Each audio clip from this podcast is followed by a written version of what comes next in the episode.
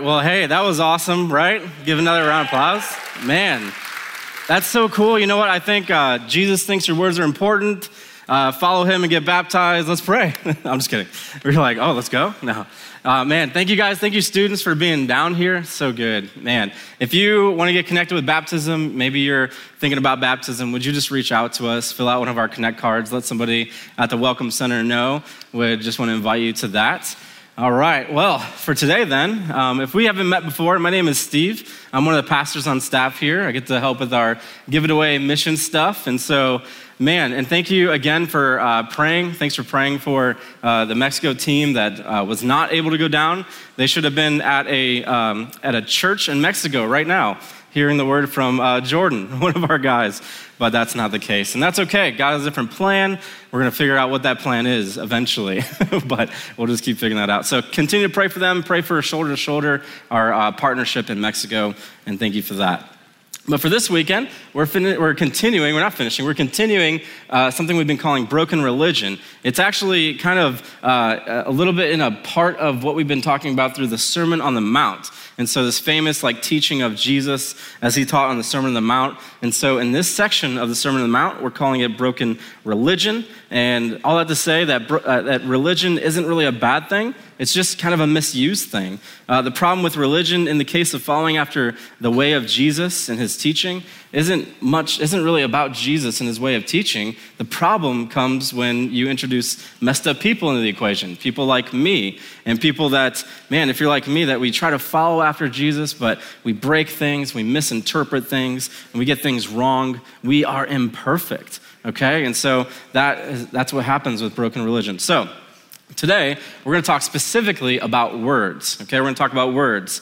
And if you were to Google search how many words do you speak in a typical uh, day, you'll find a range from about 7,000 to 15,000 words. Okay, unless you're my children, they do that in like uh, right like at about 8 a.m. every morning. They, they probably hit that quota. So some of us talk more than others, right? But um, about that, about 7,000 and 15,000 words. So I bring that up because I would love for us to just pause for a second, even, and just to think. Let's just pause for a moment. Think about those thousands of words. Think about even the words that you've spoken today. Um, how did we spend those words? How did we spend them? How many of those words were filled with honesty, integrity, truthfulness? How many of those words were filled with meaning? Were they meaningless? And so, no guilt, no shame, just, just think about that. Think about the way that we often use our words. Are we intentional? with our every word. How, maybe another good question, set of questions is how do people view us because of our word? Maybe even more importantly, if you're a follower of Jesus, how do people view Jesus because of your word? And so let's think about that just for a second. Okay, there's another thing I want you to think about. Um, I found this stat here. Um, I was looking this up. There's a Gallup study um, called Honesty and Ethics Rating of Clergy Slides to New Low. This was a study done in 2013. It says Americans' rating of the honesty and ethics of the clergy has fallen to 47%. The first time this rating has dropped below 50% since Gallup first asked about the clergy in 1977. Clergy have historically ranked near the top among professions on this measure, hitting a high rating of 67% in 1985. And I, I don't know, but I bet that if this study was done more recently, that it would probably be a way lower percentage. And I think it's probably about the same for Christians in general. After all, those of us that are in ministry, those of us that are followers of Jesus, those of us are human beings in general, we have this tendency to go against our word. We have this tendency to sometimes lie. We have this tendency to protect our integrity, even by means of covering up reality or lying or subtly breaking promises. If you're like me, we have that tendency. We, we would rather do whatever we can to get whatever we want. And so we use our words in those ways sometimes. And so, when we get back into Jesus' teaching on this matter, I think what we're going to see is that our words are actually immensely important. They're really important and they're really significant in how um, you impact others and how others view you and how others view the God that we say that we follow. So let's do this. Let's turn to Matthew 5. If you have a Bible, I'd love for you to, to go there or a Bible app. We're going to be in Matthew 5, like we have been for a while now, um, but we're going to be in verse 33 first starting with verse 33. So while you're getting there, I'm not going to have it on the board initially. I'm just going to read it out loud. We'll go back to it verse by verse. But while you're getting there, your, uh, your Bible might title this section Oaths or Vows. And so, this is just another classic teaching that Jesus sets out to kind of correct misconceptions from religious leaders and their distortion of some of the law. And you'll hear Jesus use oaths, uh, vows, and swearing kind of interchangeably to get to the point of being true to your word or your words. And there's slight differences to each of them. An oath, for example, um, you might think of something like this it's usually something made under the authority of someone, namely God, uh, like the classic hand on the Bible in the courtroom, so that you'll be honest. Um, a vow, so you'll hear Jesus use vow. A vow is a solemn promise to do a specific thing, often associated with weddings, and so something like that. And then swearing. Jesus will talk about swearing, and not to be confused with cursing or using bad words. Um, he's talking about a statement or promise that you'll do something or that something is true. the best thing I can think about is like when, Lo- when A. Loki uh, tells you that he swears that, you're gonna t- that he's going to tell the truth this time around, okay? So, three other people are watching this me. Good job. All right. Uh, so, we'll come back on Wednesday and see what happens. All right. Anyways, you're welcome for the nerds out there. I love you. Okay. yes, sir. All right, Matthew 5. This is the real good stuff, okay? So, Matthew 5, I'm going to read it for us here. This is Jesus speaking, and he says in verse 33 Again, you have heard that it was said to the people long ago, Do not break your oath, but fulfill to the Lord the vows that you have made. But I tell you, do not swear an oath at all, either by heaven, for it is God's throne, or by the earth for it is his footstool, or by Jerusalem, for it is the city of the great king. And do not swear by your head, for you cannot make even one hair white or black. All you need to say is simply yes or no. Anything else, anything beyond this, comes from the evil one. Okay, that is what Jesus says here in this context. So let's look at this. Let's go back kind of verse by verse here a little bit back at 33. Let's hone on this part right here. Jesus is talking to the religious leaders, the scribes. He says, Again, you have heard that it was said to the people long ago don't break your oath, fulfill it to the Lord, the vows that you've made. This, by the way, is like a summarization of the Old Testament. And so Jesus is saying to these guys, Look, again, you should know the Old Testament. You guys are like the pros. You get paid to like know the Old Testament and to have people trust you to teach them the law and the words of God. And so, has God not made it plain what you ought to do and not to do? So, Jesus has to summarize several places in the Old Testament for them again, and he does. And so, these are likely the places that Jesus is summarizing. Let's take a look at some of them. Leviticus 19, verse 12 You shall not swear by my name falsely, and so profane the name of your God. I am the Lord. Okay, so what's he saying? He's saying, don't take an oath knowing that you may or may not be able to fulfill it.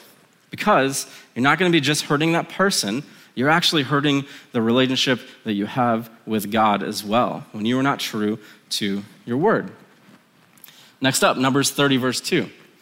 If a man vows a vow to the Lord or swears an oath to bind himself by a pledge, he shall not break his word. He shall do according to all that proceeds out of his mouth. Pretty straightforward. Like, do the thing you said. Okay, easy enough. Deuteronomy 23. If you make a vow to the Lord your God, you shall not delay fulfilling it. For the Lord your God will surely require it of you, and you will be guilty of sin. But if you refrain from vowing, you will not be guilty of sin. You shall be careful to do what has passed your lips, for you have voluntarily vowed to the Lord your God what you have promised with your mouth. Jesus seems to take this very seriously that when you make a vow, you should fulfill it quickly. And actually, while we're at it, maybe don't do it at all because we can't trust ourselves a lot of the time to fulfill things. And so, man, like that's something to consider there. And no, like when we say things out of our lips, we're not just saying it to other people, but we're saying this in front of God as well. So Jesus takes it seriously. And so that's what Jesus is doing. He's saying, guys, you know the Old Testament. Here, let me remind you. Here's a summary of what you ought to know. Okay, here it is. And then he'll move on to verse 34. And again, he'll say, But, but I tell you, do not swear an oath at all, either by heaven, for it is God's throne, or by the earth, for it is his footstool, or by Jerusalem, for it is the city of the great king. Do not swear by your head, for you can't make even one hair white or black. Okay? Jesus is now directing the attention from the Old Testament law toward how the religious leaders are instead using the law, and he's trying to show them the heart of the law. Okay, so to get some more context for you for this and what Jesus is really trying to do here, I want to bring up something called the Mishnah. Anybody ever heard the Mishnah before? Just now? Okay, cool. This is the Mishnah, okay, so you can see it. And I think it's going to help us understand the context of where Jesus, what Jesus is talking to specifically to the Pharisees and scribes. And I actually need to back up again a little bit further, okay? I'm going to actually tell you about the Torah. Has anybody heard of the Torah before? Okay, just now? Okay, good. This is great. You guys are learning some new stuff. Some of you are good. The Torah, it just refers to the first five books of the Bible, Genesis to Deuteronomy. And in it are all the laws and practices for Israel and how they ought to live, things that they ought to abide by, and things that they should be doing, okay? And now, since that wasn't enough, the rabbis, they got together and they made the Mishnah, which just means repetition or repetitive study, which was to supplement the Torah which was to supplement Genesis to Deuteronomy, meaning the Mishnah was, provide, was created to provide various interpretations or counter interpretations of the meaning of the law in the Torah.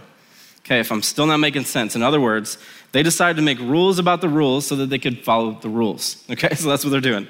And so this picture, by the way, is the Zeraim, and this is like this is like seriously like they're like, hey, if you have seeds, here's how you plant them.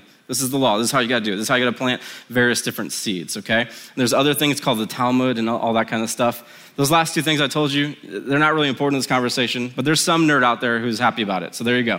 Okay, fellow nerds. There we go. But what we should know about the Mishnah is that what they were trying to do is they're trying to parse out the teaching, the law on vows. And they're trying to parse out in a way of saying, okay, let's, let's make binding vows, semi binding vows, and non binding vows. For example, here's an example from the Mishnah. It's called the Nedarim. And it says this If a man is forbidden by vow to have any benefit from his fellow, and he had naught to eat, his fellow may go to the shopkeeper and say, So and so is forbidden by vow to have any benefit from me, and I do not know what I shall do. Then the shopkeeper may give food to the one and take payment from the other.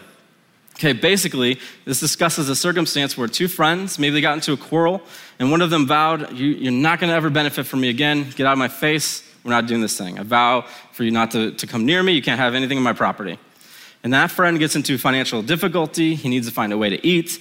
And since you cannot break your vow no matter what, the Mishnah kind of allowed a workaround, a loophole, if you will, so that a vow can be kept, but you're like still good with God, okay? So the Mishnah, they kind of set up these bypassing rules so that he could help his friend without breaking his vow. So the shopkeeper, not being in the vow, can voluntarily provide to the needy and just incidentally charge the other guy, right? And it's like, okay, we're good now. Didn't have to break any vows. I still help my friend. He's good. We're good. You got to wonder, like, is that the heart of God for vows and oaths? That we would just try to make these workarounds that we would try to find a workaround so that maybe maybe this guy is like like saying man i wish i didn't do that. I wish i could help my friend but i can't because i did this vow. Let's do this workaround okay? It's very interesting because it reminds me of deuteronomy 15 check this out. Check out deuteronomy 15 if you have a bible go there again for me. Um, i'm not going to have this on the screen. I'm just going to read from a, from a real life bible right here. And so if you want to get there you can. It's chapter 15 verse 7 to 11 so check this out. In, in light of that kind of loophole vow, hear what God has to say. This is interesting. This is something I find, find cool. verse 7 If anyone is poor among your fellow Israelites in any of the towns of the land the Lord your God is giving you, do not be hard hearted or tight fisted toward them. Rather, be open handed and freely lend them whatever they need. Be careful not to harbor this wicked thought the seventh year, the year for canceling debts, is near, so that you do not show ill will toward the needy among your fellow Israelites and give them nothing. They may then appeal to the Lord against you, and you will be found guilty of sin.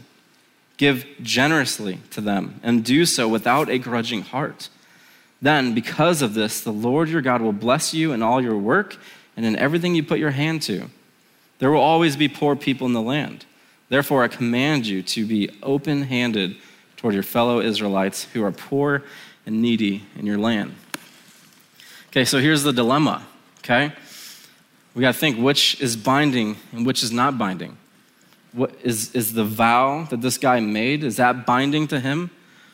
Or is the law binding? And what happens when those things contradict each other? After all, God says, don't break a vow. So this guy, he's like trying not to break a vow. However, God also says that the Lord has given you land. You shouldn't harden your heart to the poor, but you should give freely. You should do that. The guy, see, the guy made a man made vow that he can't break, that inadvertently had already broken God's law.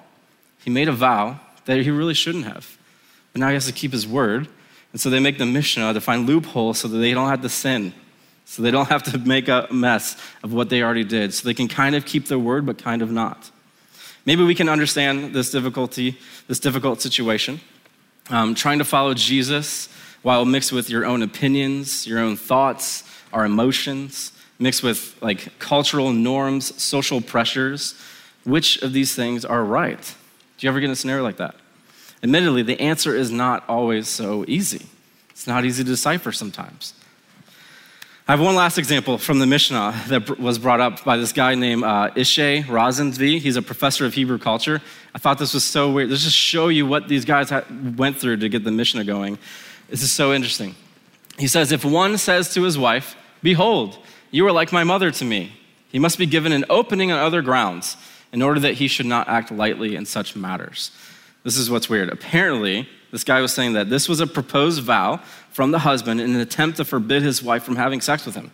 Okay? And I'm like, I don't know any dudes making a vow like that, okay? I've heard of guys being mom, maybe feeling mommed by their wife before, but never this far. Can you imagine that conversation? Like, you know what? Tired of you momming me. Tired of you treating me like a child. No more sex, I'm out. okay? It's, it's just weird. Like, what, what are they doing? And by the way, I know we were like done with the sex and marriage talk already, so I'm sorry. We'll, we'll move on, okay? That was a couple weeks ago. But here's, here's the point. I think this is very interesting.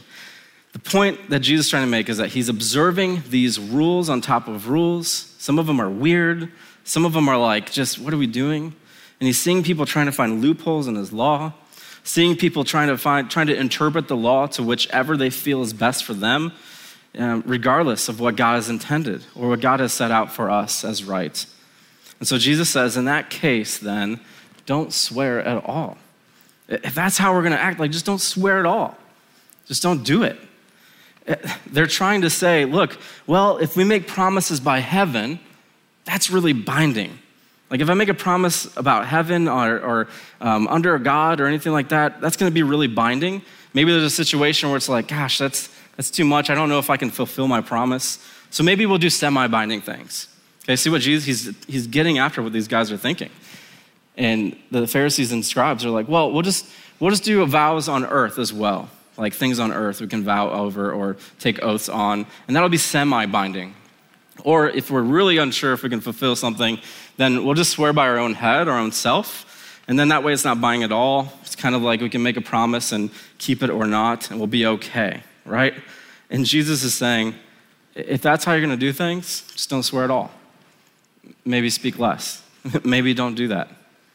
And Jesus is saying, no, let's remember the scripture. Again, he's like, again, guys, you know the Old Testament. Let me summarize it again for you. You know the Old Testament. Let's go back to that. Let's go back to the scripture as our authority. It's funny that Jesus says, How can you promise something? How can you swear on your own head when you can't even control whether your hair turns black or white? You have no control of normal things, let alone what you try to bind and not bind. The fact is that we, unlike God, we are emotional. We change. We change our mind so often. Like that example earlier with the, the quarreling people. The feelings that we have today toward our friend who we promised such and such, we may have changed feelings later on.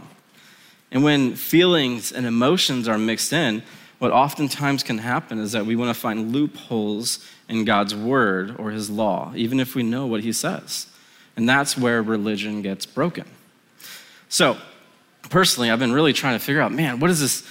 Man, I'm trying to think through this in our context today. Like, what does this mean for us a little bit? I'm thinking, well, maybe it's like subtle things. Maybe it's like when you have good intentions but bad follow through. For example, have you ever said somebody uh, to somebody, maybe even in the cafe, um, like, "Hey, oh man, we need to get together," but you've been saying that every week for the last several months? It's like, well, you're gonna get together or not? And I'm guilty of this. I just talked to two guys from last service. I was like, yeah, and you're gonna talk to me afterwards, right? And so that that happens. I, I, can we just be true to our word? If if I really want to hang out with these people, would I make time? Or maybe I just make say no, I can't. I can't do that. Or what about when you say to someone that I'll pray for you and they never did? I'm happy to report someone yesterday said they were going to pray for me this morning, and they texted me this morning and said that they really did. So that was great. True to his word, trustworthy man. So these are just small scale examples, but they can add up to a reputation of dishonesty, to our word being cheap, or to someone being untrustworthy, known as untrustworthy. What, what if you're a business owner is, is your word trustworthy to your workers, to your vendors? Do you follow through on what you say that you'll do? What if you're engaged or married? Are you living up to your commitments or your vows to God and to each other? What about those of us who are in debt? We signed off, we had agreed that we would pay this thing. Are we living up to that? Are we people of our word? So, those 7,000 words, think about that. Are they honest each day? Are they meaningful? Do we follow through on what we say? I'm sure we've all felt both extremes the extreme of being lied to, having promises broken to you, the hurt and the pain that comes with that. I'm sure we've also felt the comfort and joy of people that we know that we can trust, we can be honest with, who will keep their promises. I'm sure we've seen both extremes. You're probably thinking of examples now. Well, finally, Jesus concludes on something that is, I think, really interesting. He says this let's just make this thing simple. All you need to say is simply yes or no. Anything beyond this comes from the evil one. Say yes or say no. Do the thing you said you'll do, or don't say that you would do it at all. Be true to your word. If you know you're busy, you can't take on another thing, just be honest. Just say that. Don't suggest that you can do more. Say, I actually can't do something right now, whatever it is. Another interesting thing that I found um, sometimes, even to this day, I think, some Jewish people, they might say this word Bli Neder, okay, before promising or suggesting that they would do something. Bli means without, Neder means vow or oath. So literally, they would be saying, um, without oath, I will do such and such thing. Okay, real promising, right? I'm like, okay, the Jewish people aren't as clever as we, as we think because we've done this too. You ever, when you were a child and you like made a promise, but you did this like behind your back, you know? Even you like cross your toes somehow. I don't know how you do that, but yeah, we're childish. We do the same thing. It's silly. Just be true to your word. Here's, here's a few pieced together quotes that uh, one commentator I was reading said that I just have to present to us today. He says this about Jesus' teaching. He says, What Jesus emphasized in his teaching was that honest men and women do not need to resort to oaths. And it was not that they should refuse to take an oath if required by some external authority to do so either. So, some people, even today, I think some denominations even, they, in light of Jesus' teaching, they say, well, I'm, we're just, we're not going to do oaths at all. We don't do that. Can't do it, won't do it ever. Okay? And I don't think Jesus is saying that. He's just saying, like, man, why try to convince somebody that your word is good? Just be good to your word. Let that be seen, let that be known, so that we have no reason to make a vow if our word is true and trustworthy. So I don't think that it means that we can't take any vows at all. Um, God made oaths and vows, Jesus made oaths and vows, Paul made those. And by the way, I don't know how, how you get a house, a car, or a smartphone without agreements or vows, right? You have to do these things. All, all he's saying is just live up to what you agree to, or don't agree to it at all. Next, he'll go on to say that oaths arise because men are so often liars. I don't know if you think that's true. I found this to be true. I mean, I'm thinking about my kids again. Like, it's so true. Like, man, and maybe this is like God trying to show his children the way to be disciplined and not to be liars. He's like, I'm going to create oaths so we can figure this thing out. You guys need discipline. I'd see that with my children, right? I never had to teach them how to be liars or to lie. They've just found out how to do that really well, by the way, on their own. And so for me, I'm continually trying to show them how to be honest, how to be true to their word. My wife, she has this phrase that she brought up for her family. She says, Man, hey, when something happens, she'll be like, Hey, let's try to be a man of honor. Let's be a man of honor. Let's be true to our word. And so that's, that's something to think through. Last part of this from John Stott.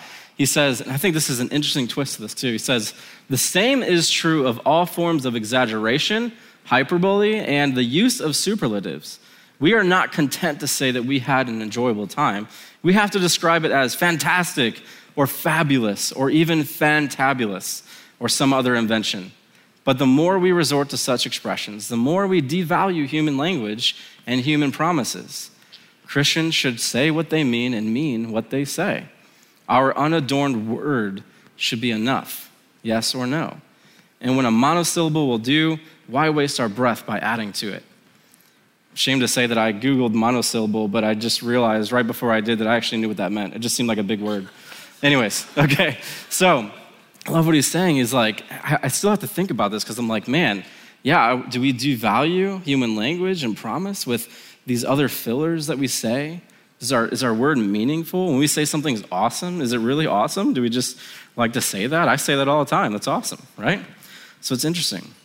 But again, the point is how do we use our words? Are they intentional? Are they cheap? Are they meaningful?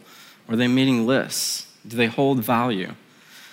And Jesus finishes to say something else that's really interesting. He says this, I just have to highlight this. Anything beyond this comes from the evil one. Wow. Anything beyond this comes from the evil one. I was wrestling with this phrase here um, when, when, Jesus was talking about this, and man, I, I was wrestling with it so hard. I was like, um, there's this guy who disciples me. His name's Rick. He's actually one of our elders. He's so smart and wise. And I was going through this uh, stuff with him. I got to this part. I was like, Rick, man, what do you think about this?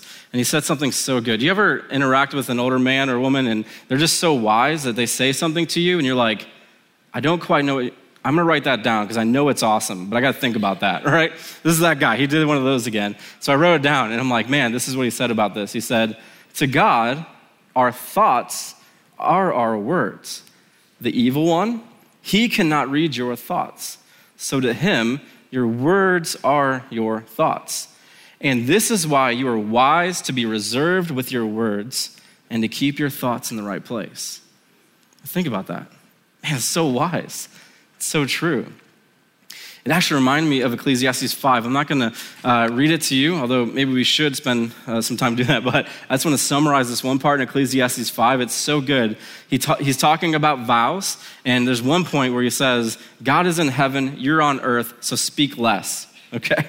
That's like my ver- summarizing of it, but that's basically what he says. I'm like, gosh, you're right. If I said less, things might actually go really better for me sometimes, right? So, man, that's just something to think through here.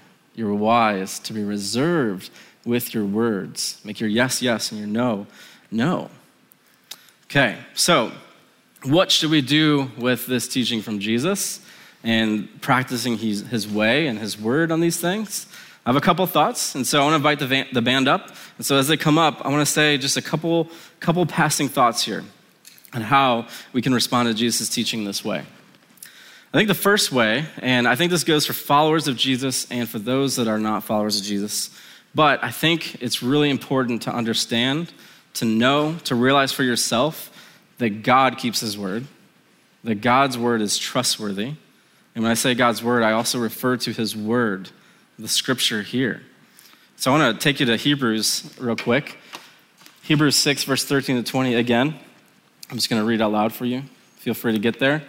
It's not going to be on the board, but I'm going to read from the scripture here. Hebrews 6, verse 13 says this When God made his promise to Abraham, since there was no one greater for him to swear by, he swore by himself, saying, I will surely bless you and give you many descendants. And so, after waiting patiently, Abraham received what was promised. People swear by someone greater than themselves, and the oath confirms what is said and puts an end to all argument. Because God wanted to make the unchanging nature of his purpose very clear to the heirs of what was promised, he confirmed it with an oath. God did this so that, by two unchangeable things in which it is impossible for God to lie, we who have fled to take hold of the hope set before us may be greatly encouraged. We have this hope as an anchor for the soul, firm and secure. It enters the inner sanctuary behind the curtain where our forerunner, Jesus, has entered on our behalf. He has become a high priest forever in the order of Melchizedek. Okay, so God, he, he has taken oath on the highest authority possible, himself. And he said, I'm going to bless you. He said this to Abraham I'm going to bless you, I'm going to bless your descendants. And if you're a follower of Jesus, you're part of that spiritual uh, family. You're part of that family. And those promises are for you too. Remember that. God's promise, His word, things that He has given to us in His word. There's promises all over here. Would you read those? Would you look at those? Would you remember those? Those are for you. Sometimes you have to wait for them. Abraham, Abraham had to wait a long while for that thing to happen. But man, God is good to His word and He is trustworthy. And so if you're not a follower of Jesus here today, I just want to say, man, above anything else, you can hear what other followers of Jesus say, and hopefully their word is trustworthy, but they're imperfect too. But man, would you trust in God's word? Would you like take a look at it? If you don't have a Bible, grab one. Take one of ours. Download the Bible app. Look through his word. Look through his promises. God says that he, if you follow after him, you trust in him, then he will make you heirs to his kingdom that lasts forever. That's true. And that's an invitation for you. And we would urge you to come and see for yourself how good Jesus really is and how good his word is.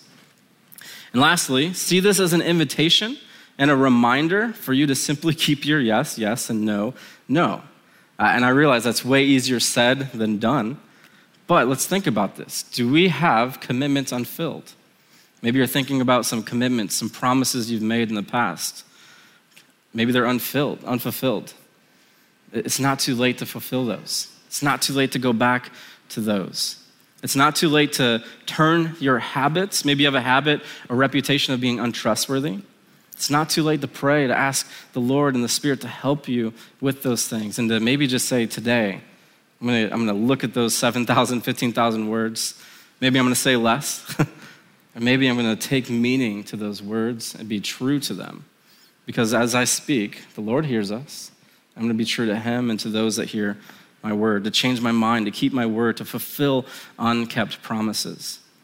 Think about that in your workplace, your school, your family, or online, wherever you might be. Do people find you honest and trustworthy? Can they trust your word? And if they do, if people can trust your word, then when you tell somebody about Jesus and tell them about this word that is more trustworthy than anything, just maybe they'll, they'll believe you and trust you because they've built that relationship with you.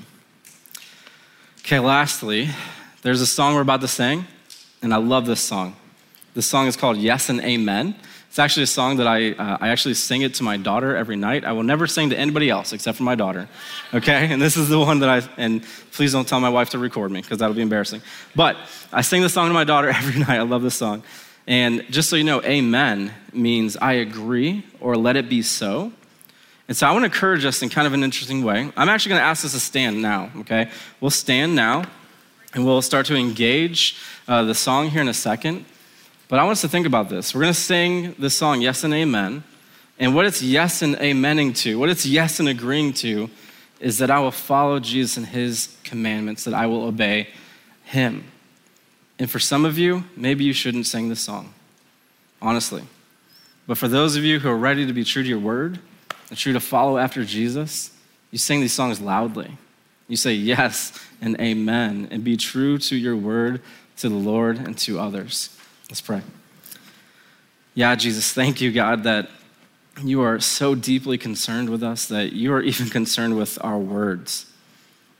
God, we, we have this language, we have these, these many words that we can use for any kind of different purpose.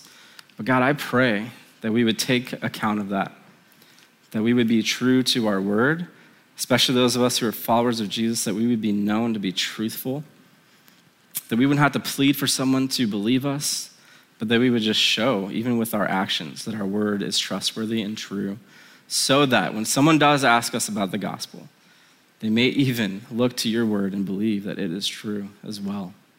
God, if someone is here and they're not sure, God, I just, I just ask them to, to read your word, to read your promises, and to see that you are true and trustworthy.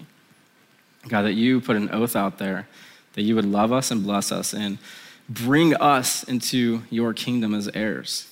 And that's an invitation to anybody who would believe and put their trust in you. So, God, yes and amen to that. God, as we sing, I pray that uh, for anybody who's just not ready to sing, that there's no guilt, no shame. But God, for those of us who can look at that and say, yes, I, I want to do what you say, and what you say is good. Yes and amen. Pray that in Jesus' name. Amen.